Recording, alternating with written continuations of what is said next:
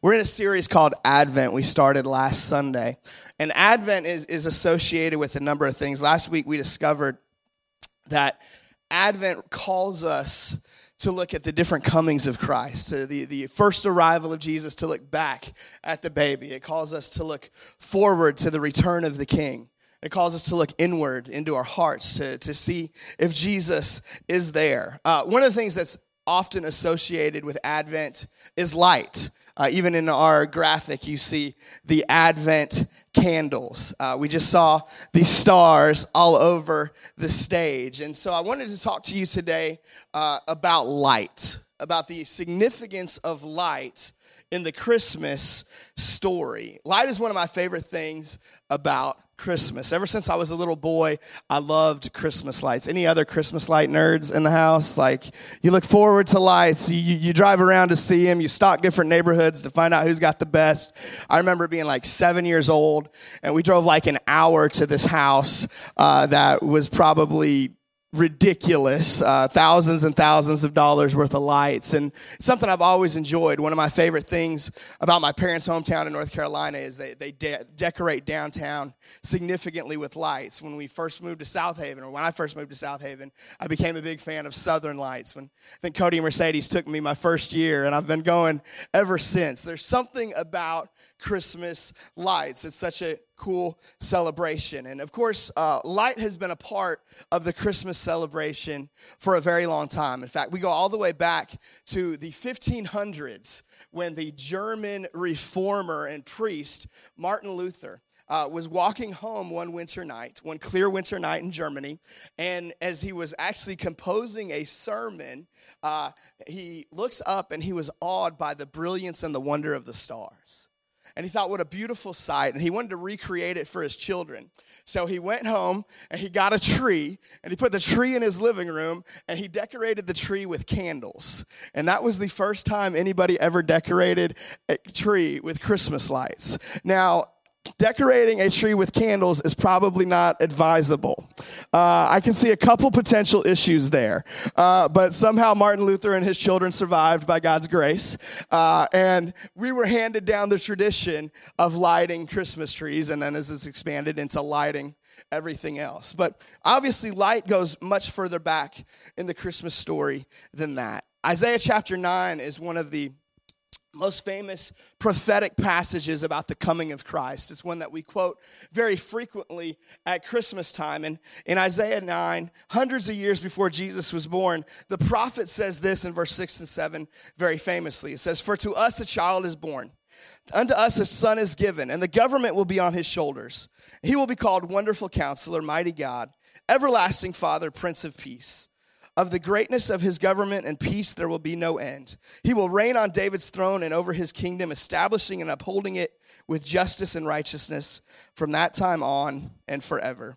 The zeal of the Lord Almighty will accomplish this. So we, we, we have this famous passage that talks about Jesus coming, but it actually doesn't start there in verse 6, it starts in verse 2.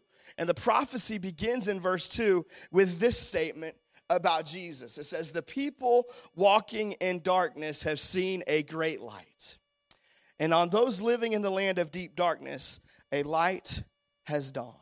This theme of light accompanying the arrival of Jesus, of Jesus symbolizing light and light symbolizing Christ, is woven throughout the entirety of the New Testament. In Luke chapter 1, the beginning of the Christmas story there, Jesus' cousin, John the Baptist, is born. And John is called to, to be this prophet who would foretell about Jesus. He comes a few months before Jesus' arrival. And as he is born, uh, his father, Zechariah, who's been unable to speak because he had seen an angel who foretold, man, you're, you're gonna, your wife's going to give birth to this child, and uh, you're going to name him John. So Zechariah confirms, hey, the baby's name's got to be John. Mom says it's going to be John. Zechariah writes it down. They say, okay, the name's John. Zechariah is restored with his ability to speak.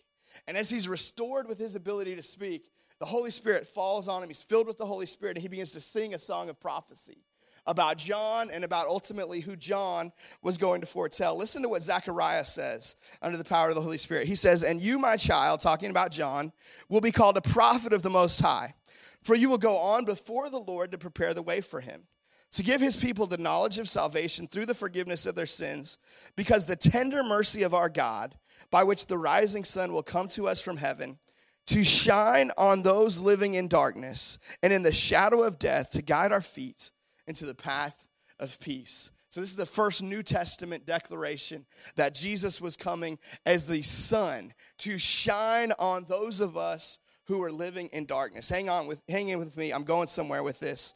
I've got two more passages I want to show you. Luke chapter 2, famously, we just saw this portrayed by our kids. We see shepherds living out in their fields nearby, keeping watch over their flocks at night. And then an angel of the Lord appeared to them. And when the angel appears and pierces the darkness of the night, it says, The glory of the Lord shone around them. We don't know exactly what that looked like but we know it was significant. We know it made an impression. We know that when the angel appeared and the glory of God showed up, that the light was so bright that it made a mark on the shepherds, that it confirmed to the shepherds this is something supernatural you're experiencing. This is something from heaven where God is invading. See, all throughout the story, we see light piercing darkness. Matthew chapter 2. Jesus is born in Bethlehem in Judea during the time of King Herod. Magi from the east came to Jerusalem and they asked, Where is the one who's been born of the Jews? Why did they ask that? Because they said, We saw his star. Right? You know the story of the star, the star of Bethlehem. Why did they come looking for Jesus? Because God set a light to represent the birth of his son.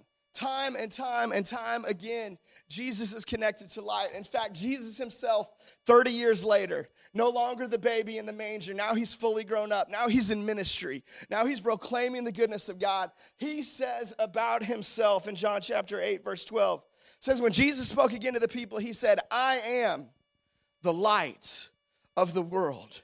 Whoever follows me will never walk in darkness, but have the light of life.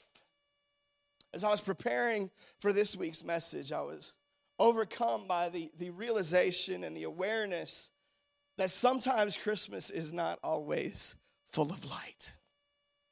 Sometimes Christmas is accompanied by some darkness. And in some lives, in some situations, for some people, see, Christmas isn't just accompanied by darkness, but Christmas actually feels like darkness that Christmas actually brings that darkness into their life. And so, what I want to do today, very quickly, as we wrap up, I want to give you three ways that the light of Jesus is good news for us.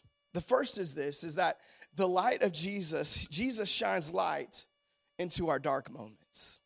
Some of us have some dark moments coming up. Man, maybe for you, your dark moment is a, specific event that you have to go to that you dread. Man, I hate this one family dinner. I hate, man, I got to go watch my kid do another 14 performances at school, right? Like there's there's that that the, the that darkness that comes with all the stuff that has to be done at Christmas time. Maybe more seriously, the darkness, the dark moment is is represented by a person that you have to see. So a, a family member that you've become estranged from, a particularly difficult person to deal with that you have to, to, to confront. And now there's this, this light season of light, the season of Christmas. And the Christmas season is good, but you're dreading the dark moment. I want you to know that Jesus came to shine light into our dark moments. He came to shine light into your dark moments. If you will let Him, He will bring light even into that toxic relationship even into that difficult conversation, even into that performance you don't want to be at, or that 14th, whatever, or Christmas party, or whatever is going on, that it's like, man, do I really have to be here? Jesus will shine his light in you and then through you if you will let him. We know there's seven I am statements of Jesus in the book of John, right? We just read one of them. I am the light of the world. You know that the, this is the only one that Jesus elsewhere in scripture actually says about us? All the other I am statements about Jesus, he says, I am the way and the truth of the life. He never says, You're the way, the truth, and the life. Right? He says, I am the good shepherd. He never says, You're the good shepherd. But he does say, You, church, you believers in Jesus, you are the light of the world in Matthew chapter 5. Why? Because once his light shines in us, now it can shine through us. And so you don't have to go into that dark moment and have darkness there. You can actually go into that dark moment and carry the light of Jesus because you are the light of the world. He's actually called us to reflect Him in that way. Jesus doesn't just shine light into our dark moments, but Jesus shines light into our dark seasons. You see, for some, it's not just a piece of the Christmas season that is difficult, it's actually the Christmas season itself. Perhaps for you, the season is difficult because you feel a sense of loneliness, a sense of discouragement. Maybe for you, the season is difficult because you don't have the, the ability to provide for your kids the way that you want to. And the whole season is filled with dread because you know they're gonna wake up Christmas morning disappointed. And you're gonna feel so so guilty, so ashamed, and this is how you're feeling heading up to it. And so the season is dark. Maybe for you the season is dark because of some loss you've experienced. And Christmas reminds you of this family member who's not going to be there. Man, we used to always go to grandma's house, and now grandma's not there. Mom used to always cook Christmas dinner, and now she's not around. Maybe even further than a grandparent or a parent, maybe it's a sibling, or God forbid, even a child who's been lost. Had a friend whose mother passed away on Christmas, and he hated the Christmas season. He dreaded the Christmas season every year. All Christmas did was remind him of what he didn't have anymore. It's a dark season. We know that Christmas is, many times, December is the highest point of suicide statistically in our nation. That more people take their life during the holidays during this season that we associate with joy and peace and hope and life and light. And in the midst of all this celebrating going on, we've got some people over here that just can't take it anymore. That's a dark season. And I believe that Jesus Christ came from heaven to shine light into our dark seasons, to shine his light I believe that He's a God who redeems, He's a God who restores. And even though you may have suffered loss at Christmas time, or perhaps Christmas time just reminds you of what you have lost, that this year Jesus wants to remind you of what you have gained that He wants to remind you of what you've been given, that He wants to remind you of what you have in store. And yes, those people and those situations may never be back on this earth, but that doesn't mean He's finished with you yet.